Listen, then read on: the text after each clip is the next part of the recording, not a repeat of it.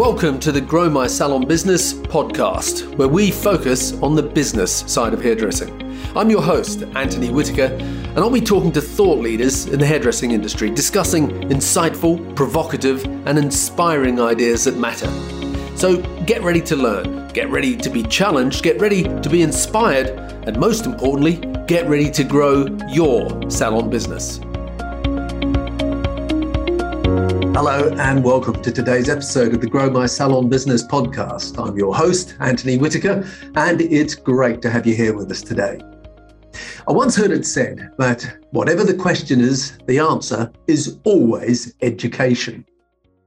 And my goal with the podcast is to always bring a diverse range of guests to the show. And before we start recording, one of the things that I ask them is what will the person listening to the podcast learn that can benefit them?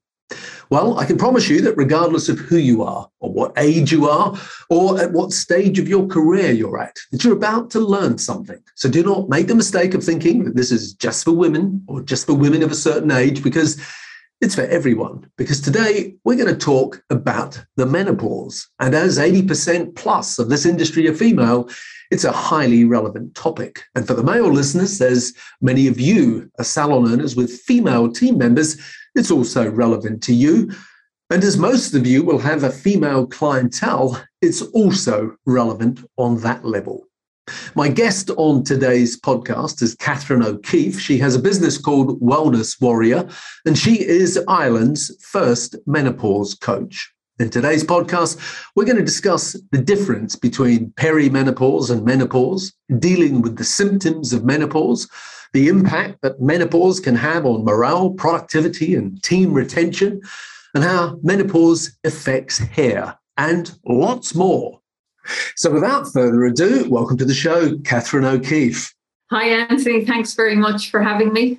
Uh, thank you very much for making yourself available. Uh, this is going to be a, a, very interesting episode. I know that uh, a lot of my listeners will get a lot out of this. And as I said to you before we started recording, I'm a little bit out of my comfort zone. So uh, uh, I know you, you, I know you're going to help me through this because uh, it's an interesting topic and a very important topic.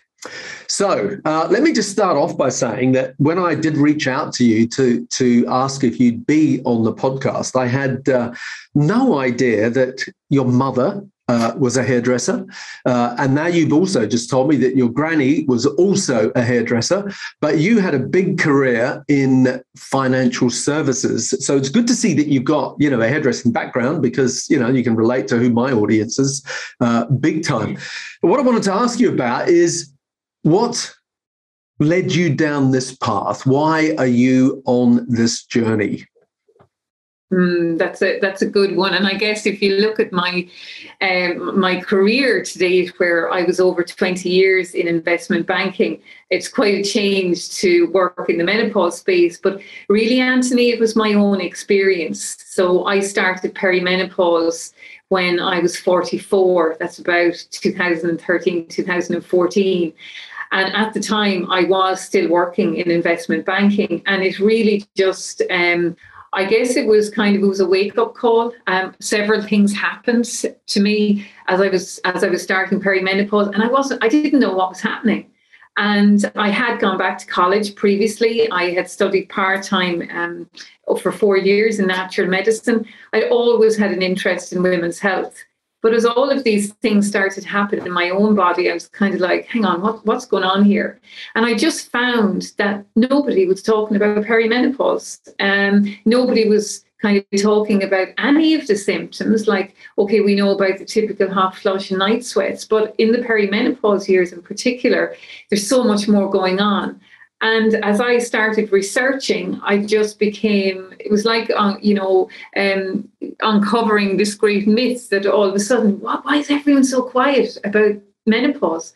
So I just started researching more and more. I started doing a lot of blogs and just one thing, one thing led to the other. And I guess as I went through my own journey, I was able to share that with thousands of women that I, have met and spoken with at this stage.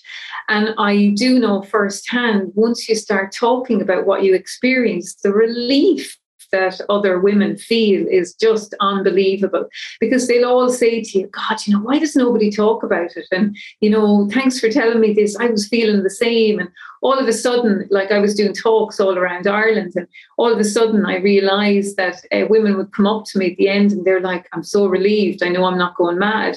And you're kind of like, we need to be talking about this. So I think it really evolved from that whole kind of black hole where I just felt this needs to be opened up. We need more conversations. So one thing led to another, and I started working in workplaces. I started um, being involved in some work at the government level here in Ireland as well, um, in relation to the Women's Task Force that's been put together to look at not just menopause, but all aspects of women's health. So many different um, avenues have opened up as I've gone through the journey. And like I started perimenopause when I was 44, I'm 51 now and I'm still kind of, I'm probably coming up to the peak of perimenopause, but I probably have another couple of years to go yet, you know. So I have okay. plenty more to share with people. right. Okay. Well, I've got lots of notes that I made be- before we jumped on the call, and I'm I'm probably going to be all over the place here. So um, I uh, I, before we jumped on the call, I, I, was looking at your website. I think I told you that before we pushed the record button, and it's a fantastic website. Lots of great information on it. I watched all the videos you've got on there. I thought you were very brave. Uh, I noticed that you've done a, a TED talk uh, on mm. your experience with with uh, menopause, and that you know last year apparently you spoke to over a hundred companies. That you're in the middle of writing a book, um, and all of this is about menopause, and you and you call yourself a menopause coach. So what I want to ask you is, what what exactly does a menopause coach do? Mm-hmm.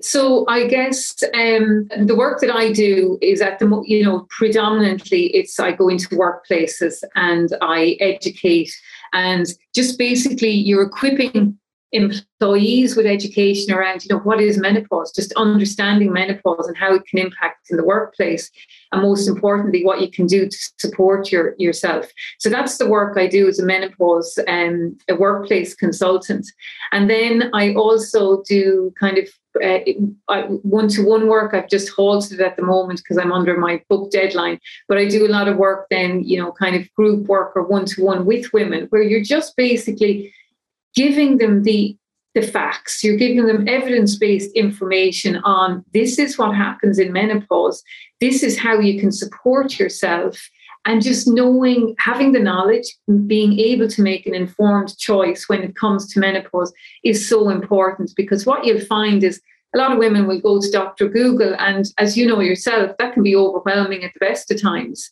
Mm. So, going to Dr. Google when you're going through menopause, well, I'm telling you, that will lead to direct overwhelm.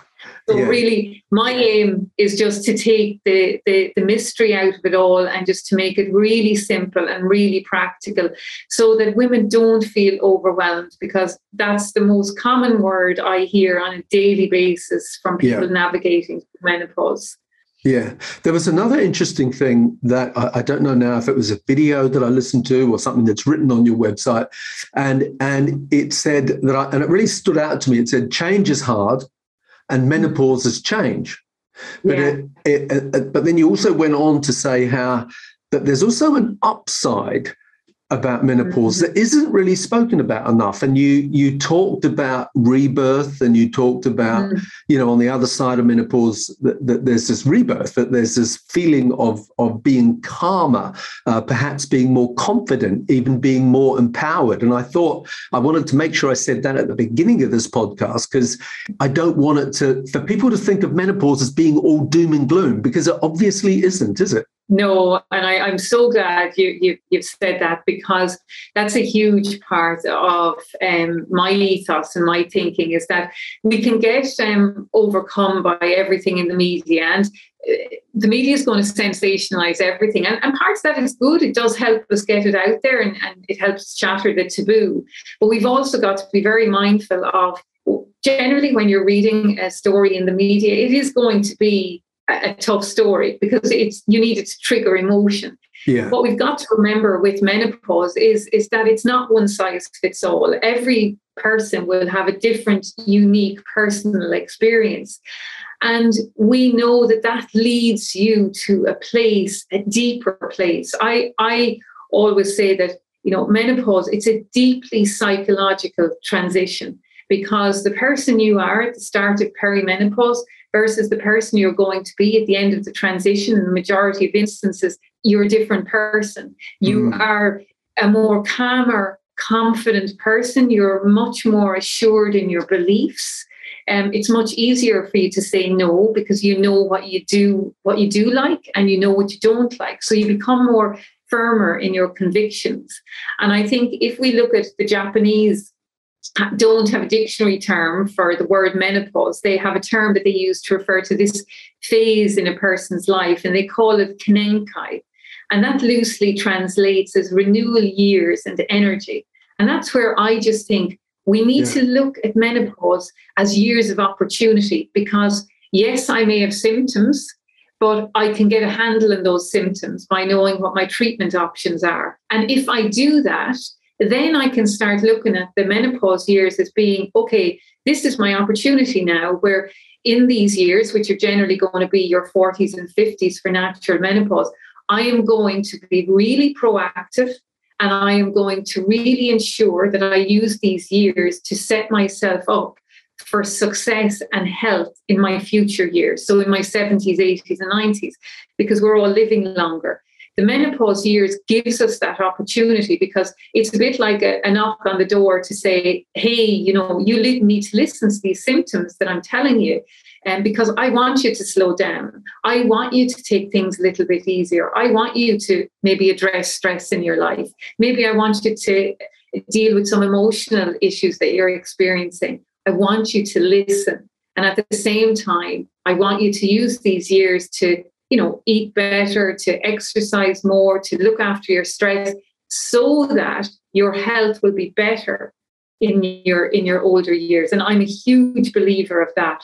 So there is a there is a big upside to menopause. The thing is we've got to get over the hurdle which can be the symptoms first. And and that's okay. kind of you know you can get blindsided i guess by those. Yeah of course. Why is it, or, or has it, I should say? You, you use the word taboo. Uh, why is it, or has it been, such a taboo subject? Even saying the word for a lot of people, um, you know, in English, it, it's often just referred to as the change. Do you know what I mean? Yeah. As if you can't actually say the word out loud. I know. I know. Um, like, like, yeah, like, like, why is there this silence or even embarrassment around yeah. around menopause? I think there's a huge amount of stigma, silence, shame, embarrassment uh, around the word. I do think we are shattering that. Um, now, you know, that's that's coming, you know, at a very high level. We've a lot of work to do yet. But I think a lot of that comes down to you can look at let's you know talk about women's health for a sec because that's an area that's that hasn't traditionally got the spotlight that it needs mm. and you know even if you look at it from a medical perspective it's off it has been in the past referred to as bikini medicine because it's like well it's just kind of the bikini the bikini area it's nowhere else that's so not the case menopause impacts every part of your body you know yeah, yeah. so i think there's the whole attitude that has been there for centuries in relation to women's health not being a priority. Mm. And then if you go back and you look at like, you know, the, Victor- the Victorian ages and all of that, it was really kind of like it was, well, menopause, it was this time of hysteria where women were often put into uh, mental asylums when they were taught to just not be toeing the line. Mm. They weren't following the, the characteristic role that, say, a Victorian woman should be should be following in those times. So it, there's been a whole thread throughout history that hasn't done us any favors. Um, and then I think you know coming from from those uh, years there is this reluctance to talk about what you're experiencing. And I think that's where, if you look at, we've only probably, particularly in Ireland, um, in the last couple of years, we started to talk more about menstrual health and period power.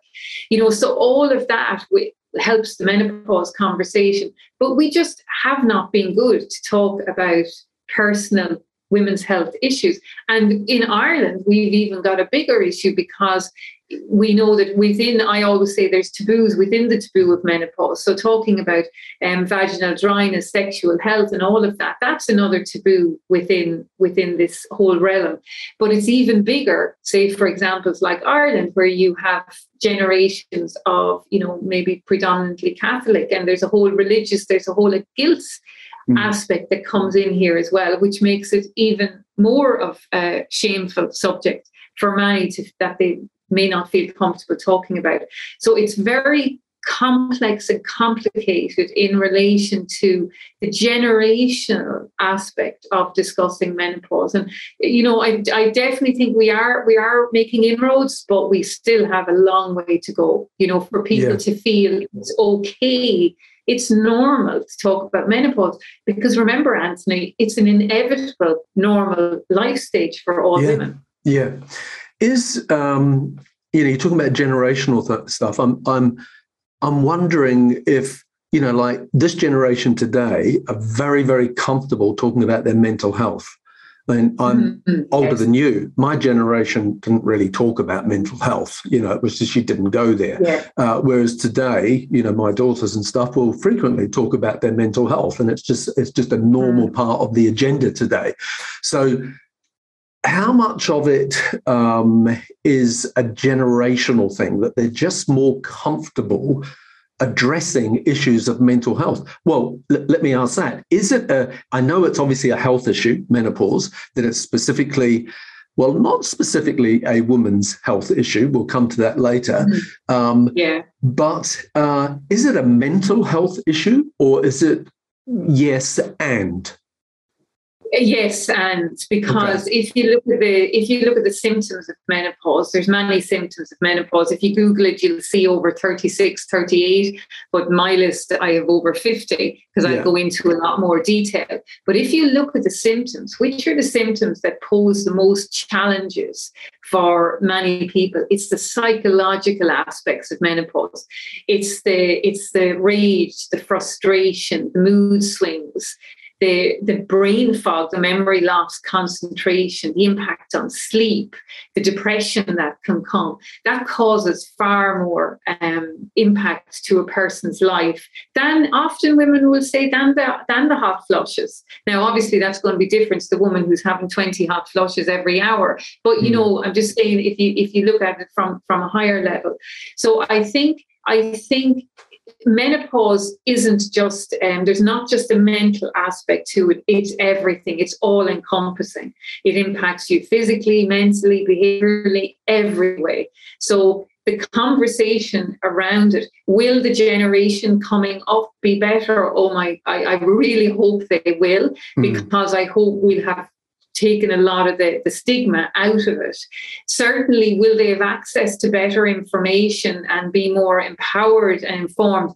Definitely, um, because I, you know, I think we can all see that that's changing, and we're all pushing at it in different countries at a government level as well. So I certainly hope that that change will come. But mm. you know, I, I we've a, it's a long road yet, though, because for every person I speak to who's very open about menopause, I'll speak to five people who aren't. Yeah, you know, so yeah.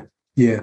Yeah. Um, I, I, just thought of something. It wasn't in my notes, but I'm just looking at the word and I'm I'm wondering, do you know anything about the origin of the word? Yes.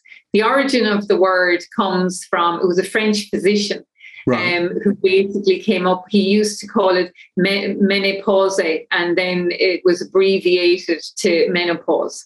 Right. Um, and then you can go back to kind of Greek origins. You're basically just it's it's cessation, the, the cycle stop is basically what okay. the word um, simplifies to. Um, but it goes back to, yeah, it goes back to French origins. And it's a word, you know, it's a funny one. I, I don't like the word menopause personally myself. You know, mm. I think there's, you know, I'm sure there's some groovier, more hip word we, yeah. we could come up with. Yeah, um, no. Because it's just i guess so many connotations have gone on to it now but i do think i don't think we i think the word is here to stay yeah. um i i think it, it will it will go but um, it's definitely, you know, it's changed. It was climacteric. There was different words that came along at different stages. Um, but I, I certainly do think menopause itself um, as a word is here to stay. Yeah, I, I was looking at it more from the literal translation of men and pause yeah, yeah, yeah, you know? yeah. Um, anyway, um, so on, on, my my sort of understanding of what I've researched from what I've heard you say, and tell me if I've got this wrong, is that there are essentially three stages of menopause. The first one is perimenopause, and you've used that expression a lot mm-hmm. already. The second one is menopause, and then the third one is postmenopause. Mm-hmm. So mm-hmm. let's start off with talking about each of those in a little bit more detail yeah. because I am sure I'd never heard of the word perimenopause, okay, until I yeah. started researching you uh, and what we were going to talk about today. So, so, so, what exactly is perimenopause? I know that you've said that you started it at, at, at uh, age 44. Uh, is that normal? You know, what are the symptoms of perimenopause? You know, that sort of thing. Let's just sort of dig into that a little bit. Yeah. So to me, it's all about perimenopause because this is where perimenopause happens very gradually. The average age for a woman to start is 45. But I, I, I, will say to Anthony, many women will start younger, many will start older. But this is where you kind of you get that it's an unsettling. It's like you're just not feeling yourself. You're just feeling off kilter. And generally, what you find is progesterone is the hormone that starts to decline first, and then estrogen will, will start to, to fluctuate um, and then in line with testosterone. But the perimenopause years are, it's like that kind of slight shake happens in your environment, in your world, where you're not sure what's going on. You just don't feel you're quite yourself.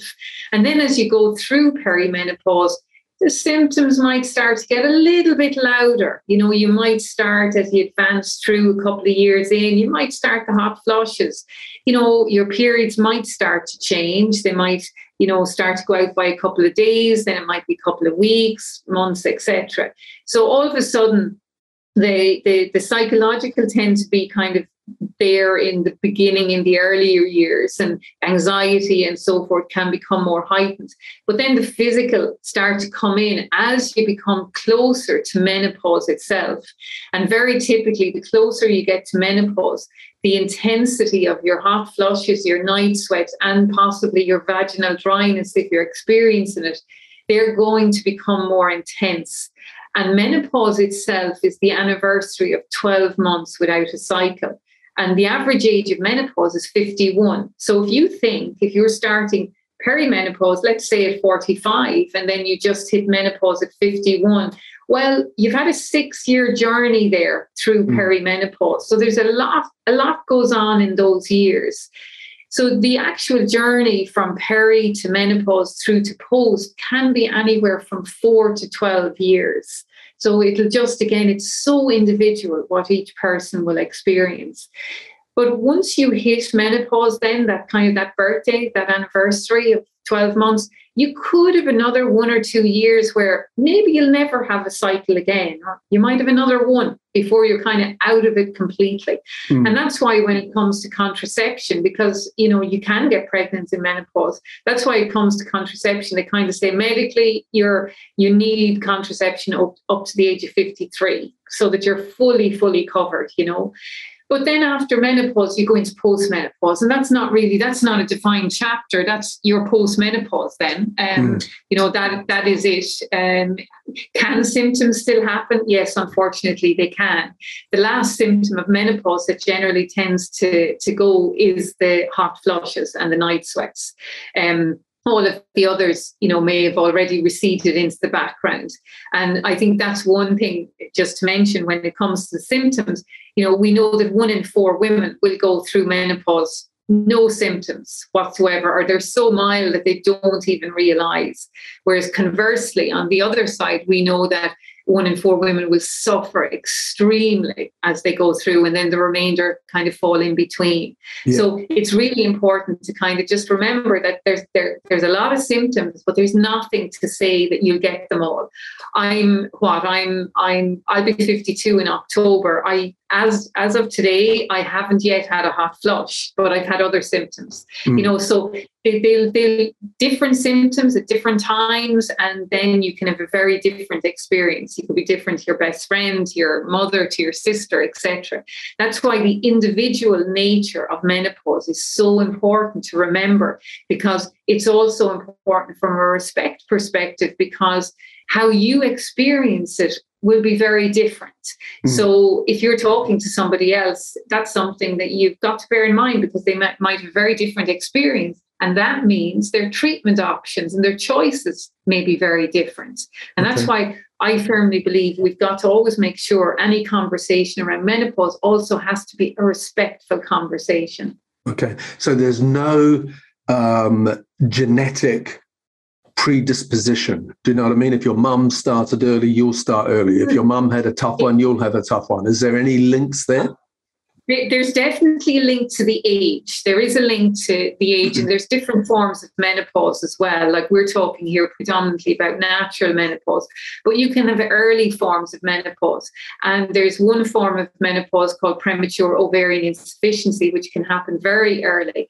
And um, the youngest girl I've met was in third class in primary school when she experienced hot flushes. She was nine years old. So that can happen very early, and genetically, we yeah. know that, that can be linked to a history from your mom. When it comes to your experience of menopause, now this is where I'm a, I think a little bit differently here, and the reason for that is because if you say your mom had a tough menopause, we don't know what was going on in your mom's life. She went through that menopause, and I also believe if your mom sailed through menopause, I don't think we can take that as a guarantee because I think our lifestyles today are very different to what our our mums may have gone through their menopause at. Mm. So that can be a good thing or a bad thing. Maybe you're more conscious of exercise, so maybe actually your lifestyle is better but maybe you're more sedentary. So, you know, and maybe you've got more stresses in your life than our parents had. You know, our parents didn't really have the travel, the traffic stresses that we have. They certainly didn't have the technological stresses we have. Mm. So I think I think we've got to look at that a little bit differently because we're living in different times. Okay. You know, and yeah. Are there any links to things like sort of this sort of connected to that question uh, to things like endometriosis so mm-hmm. is there is yeah. there any link between you know whether you'll have a you know an easy menopause or a hard menopause mm-hmm. relative to things like endometriosis I think, unfortunately, if you have a history of, of endometriosis and PCOS and some other um, conditions, it, the chances are that you may experience some of the symptoms of menopause more intensely. Um, mm. So, you know, and I think you again that's where that education piece is quite important because you know often particularly with endometriosis a, a, lot of women won't realize that they may see an exasperation in symptoms when they come to to menopause. So um it certainly yeah it certainly can make you more susceptible all right. Mm, okay. If you're listening to this and a lot of my audience are, are, are women the majority of them are women uh, and i'm going to guess and say the majority of them are probably in their 30s. Uh, I'm thinking that a lot of them are probably thinking that menopause is something that old ladies get.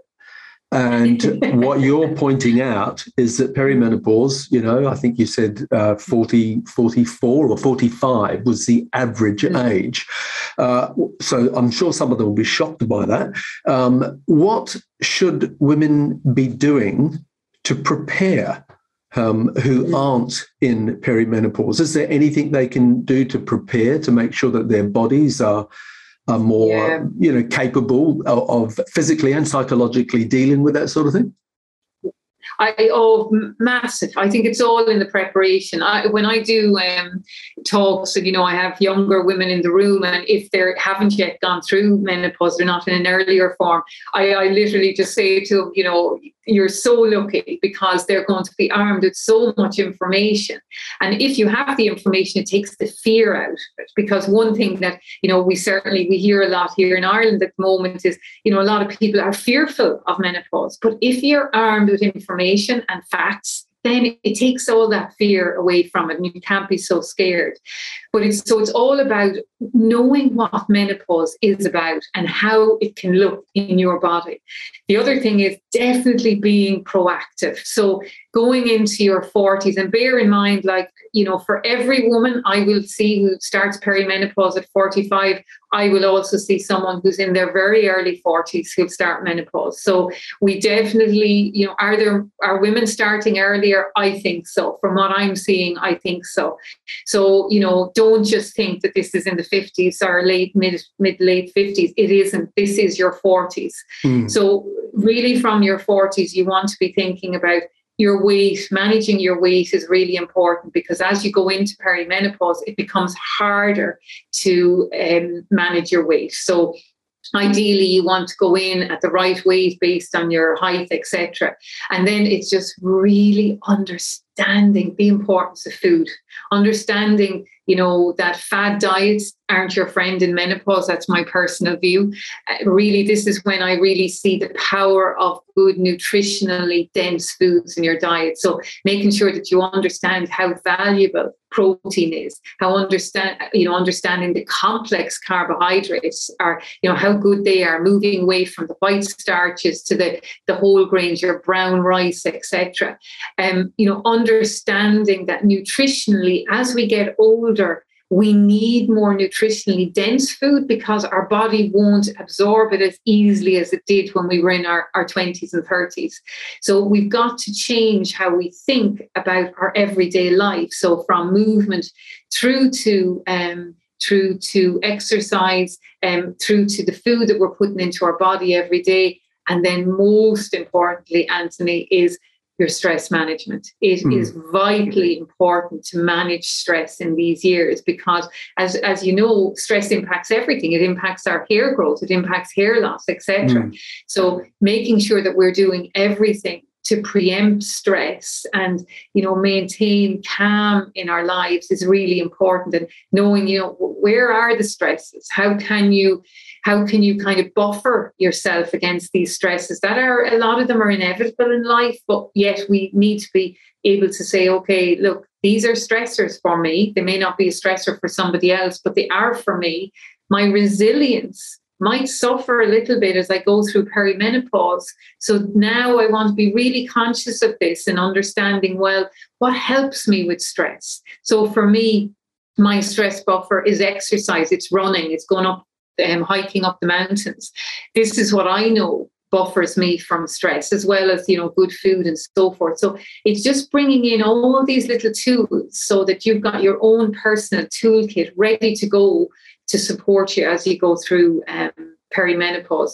And I think one, the one thing I would say is, you know, don't don't take the ostrich approach. Don't put your head in the sands because you cannot skirt menopause. You can't avoid it. You have to go through it. Mm. So it's going through it with all the tools. It's going to make it a much more positive experience than going through it kind of like a rabbit in headlights. Yeah. So uh, perimenopause and menopause is one of them more about physical changes and the other one more about psychological changes, or is it all just mixed in there together? Uh, it, it, it is pretty much mixed in there together. Definitely, the physical changes become more physical mm. as you get closer to, to menopause itself. That culmination you know, the, the, the night sweats will get more intense, the hot flushes will get more intense, but the psychological will still be going on. The anxiety may still be there.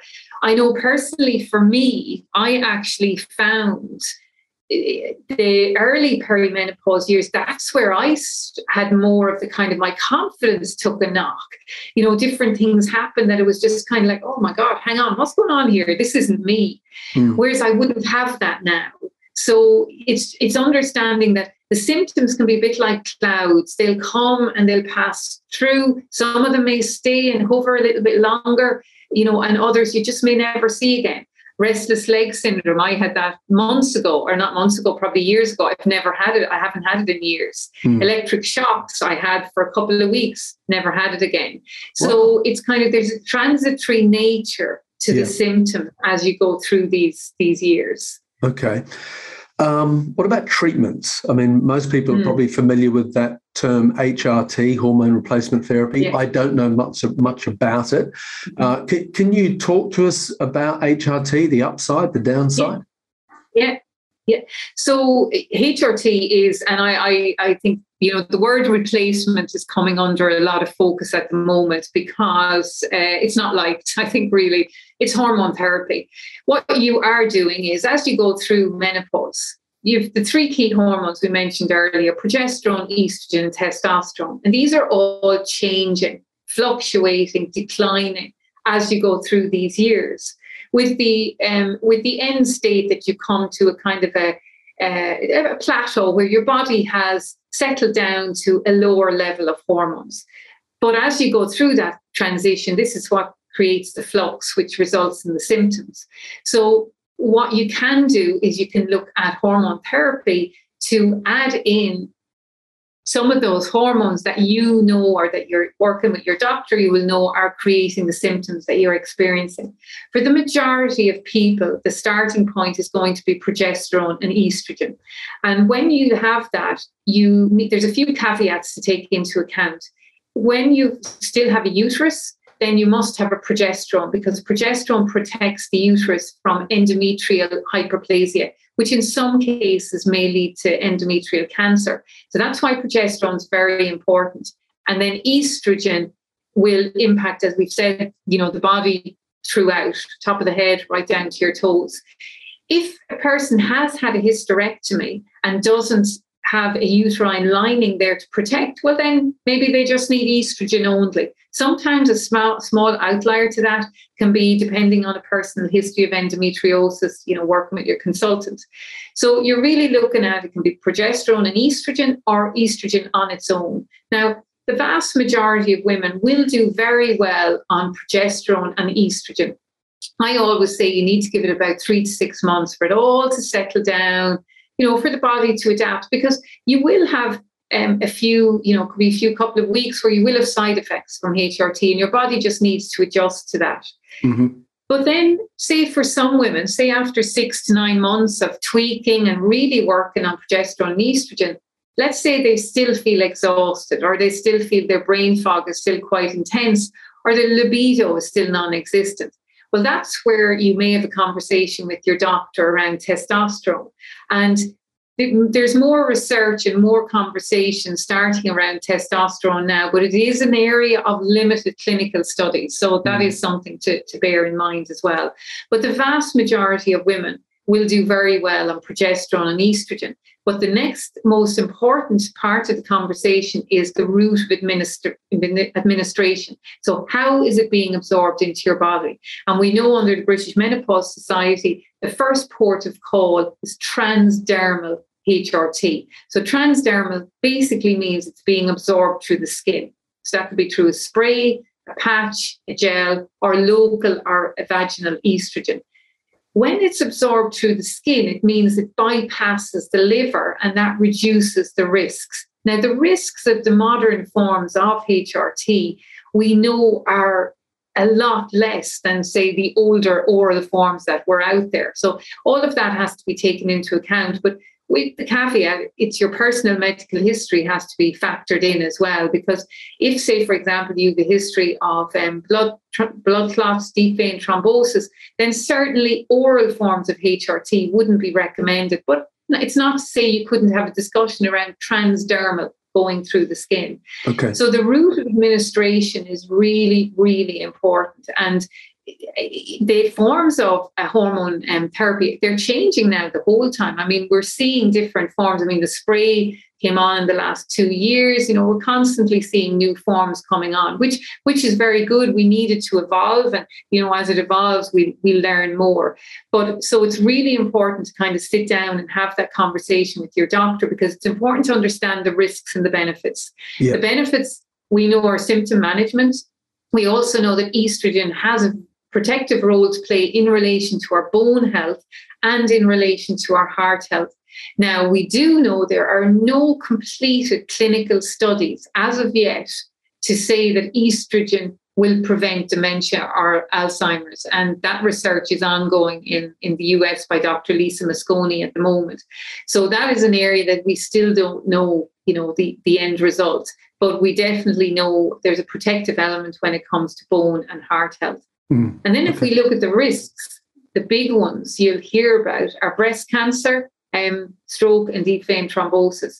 When you look at breast cancer, you really have to look at the facts. We know statistically, excess weight poses far greater risks of breast cancer than hormone therapy does. We also know that drinking excess alcohol over the recommend, recommended um, allowances poses a greater risk than using combined HRT. So, really important just to have the facts together. And yeah. when it comes to, to stroke and deep vein thrombosis, this is where the route of administration, that transdermal form, is very important because that will have a different impact you know for you personally so okay the, the, individual nature of pre- prescribing is really important here. And, you know, I think um, certainly, you know, we, we have a lot of work to do in Ireland in relation to um, doctors coming up to, to speed uh, in menopause treatment um, and understanding. And I know it's pretty similar in the UK. You're probably a bit ahead of us,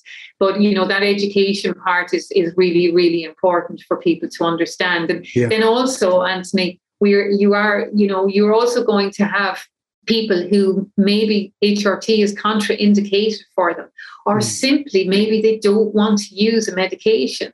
Mm. So then you've got to look into there's other um, options yeah. that are available. We know that cognitive behavioral therapy, CBT, is hugely impactful for many of the symptoms of menopause.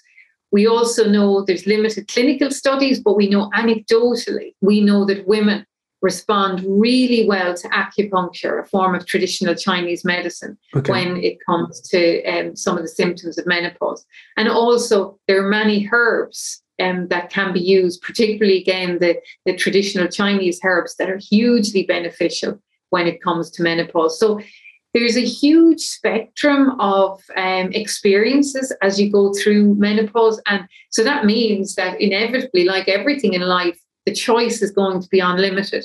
It's really finding what you know works for you. And I always kind of say to, to anyone going through menopause, it's like it's your menopause. Nobody in the planet will experience it like you do or know it like you do. So trust your intuition, trust what your body is telling you, and work with kind of the signs, the, the signposts that your body is giving you in relation to what you need to do to support yourself as you go through menopause.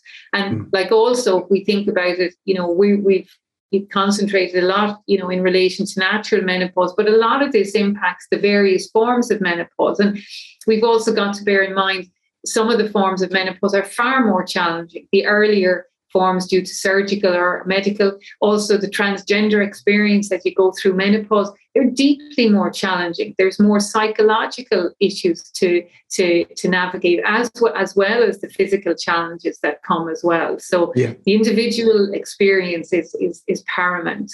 Okay. So, let me ask you about menopause and the workplace because a lot of the people listening to this will be the majority of them will be business owners. And uh, so you know most of what we've been talking about up until this point is about the individual dealing with their experience of menopause.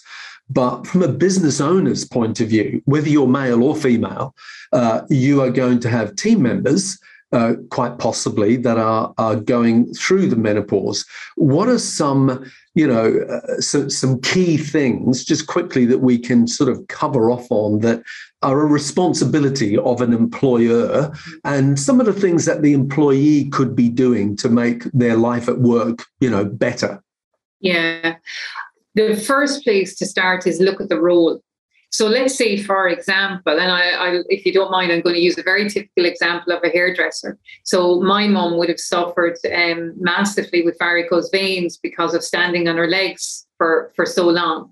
So you have to look at the role that your employee is doing because if it is someone who is experiencing, let's say, aches and pains and they are standing on their feet a lot, maybe you need to incorporate flexibility for more breaks throughout the day.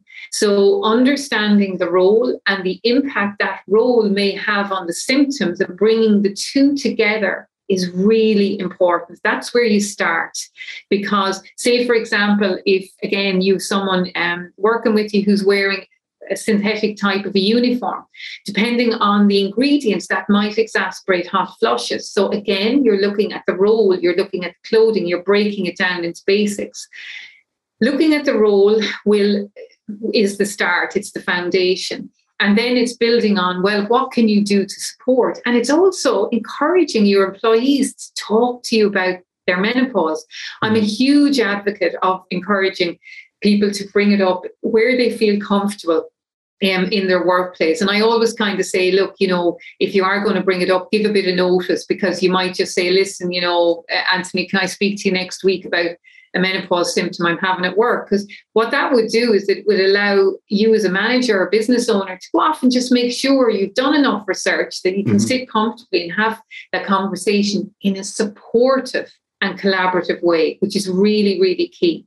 Mm-hmm. So, you know, and then it's really, you you really want to encourage any woman who's experiencing um, symptoms to have their own toolkit in place. So let them come with the solution. So it may be that they may say, look, can I change my uniform? Can I use a different ingredient? Can we talk about this at least? Or can I take a, rest break at a different time? Or let's say if you have an employee who's experiencing some of the urinary issues of menopause, you know, how easy is it for them to access the toilet facilities? So it's just you have to have flexibility because we know that under the employment um, regulation and laws, reasonable um, adjustments are a requirement of an employer.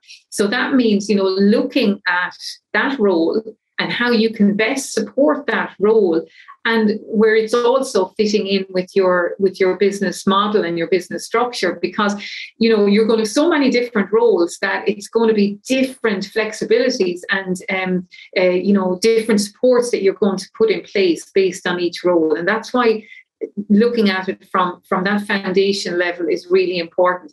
But it's also kind of just making sure that anyone who's working with you is comfortable to talk about their menopause symptoms.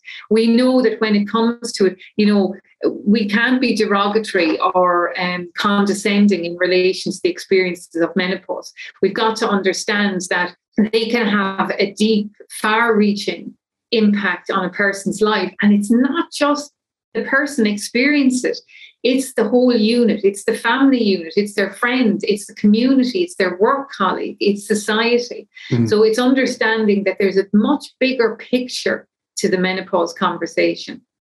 Got it. Okay. Wow. So much information here. I know we could dig into that a, a, a, lot more, and I'd love to if we had time, but unfortunately we don't. But there is one thing I did want to, to finish up on, and that is that we're not just talking about you know menopause for ourselves if you're the listener and you're the woman listening to this uh, or for your team but it's also the issue around the fact that we're hairdressers and that we have the predominantly there'll be female clients uh, of the audience that are listening to this so what impact does menopause and HRT and everything goes with it, what impact does that have on the hair? Because you will often hear people talk about, you know, during a woman's cycle, etc., that there are different reactions chemically with getting color to yeah. take and all that sort of stuff. So, is there any any sort of research on on menopause and hair and hair color and thinning hair and all mm-hmm. that sort of stuff? Yeah, definitely. Like we, we know that it's it's it's one of it's not the most common symptom, but it's pretty common that a lot of women will experience thinning hair, they will experience a lot of hair loss, they will just experience uh, changes in relation, as you mentioned, coloring as you go through the, these years. And then, unfortunately, on the flip side, you have the excess hair growth in places you don't want it, you know, on the face and chin and, and so forth. But hair loss is a big one. And, and like, like you know, everybody loves their hair, and in a lot of ways, your hair defines you. So, as you kind of experience changes in your hair as you go through menopause, that can really impact on confidence. It really can. And that's something I would see a lot where, you know, women will talk to me about the fact their hair gets really thin and they it really distresses them. Mm-hmm. So it's really important, you know, um, I kind of say is, you know, be acknowledge, be aware of it, be very, you know, make sure that you're putting some time and effort and thought into the products then that you're using on your skin. And, you know, making sure that you're you're stimulating. I'm, I'm a huge believer in kind of stimulating um, your scalp to make sure that you're encouraging and um, good follicle growth there as you go through these years. Mm. And, you know, this is the time when you want to reduce kind of using a lot of intense heat on a you know every day on your hair. You know this is your your hair needs more nourishment in these years. And right. you know you can do that by kind of the products that, that you use and how you support it you know through your hairdresser uh, you know as well. And it's also then the food that you put into your body is going to help with your hair growth as well. You know we know that um um, biotin is very good when it comes to um, supporting our hair as it is our nails etc so it's just making sure that you're again coming at it from a 360 approach yeah. and just realizing that your hair is going to change i mean I, i'm blessed i've got a huge amount of uh, thick head of hair but i notice anthony i lose a huge amount of hair now mm. when i wash my hair on a mm. weekly basis but um, it doesn't it doesn't have a negative impact on hair color taking um, well, oh, it can. Oh, it, it can. can. I mean, it can right, definitely, okay. and, and, you can see, like, you know, I color my hair. I do use ammonia-free um, hair coloring, but sometimes I know that um, for many women, they can find it just maybe won't take as well as it yeah. would have taken mm-hmm. before mm-hmm. for them. Because remember, your your body's changing, your hair is changing too. So that's where it's really important to just kind of make sure, you know, I, I think the majority of women will have a good, you know, open conversation with their hair around their hair with their hairdresser because I know a lot of women would say, Oh, my hairdresser said it to me that she notices my hair isn't taking colours as well, or that my hair is thinning more and mm. at certain parts it might be around the over the forehead, along the sides of the hair, or you know, it can be in patches, which sometimes can be as a result of the hormones, but can also be if there's stress as well that you know sure. kind yeah. of more um, alopecia uh, type. Okay. You know, but yeah, well, unfortunately, I know we have to finish up. You have another call to jump on, but we could have spoken about this for a lot longer. But I do want to thank you so much for your your time today.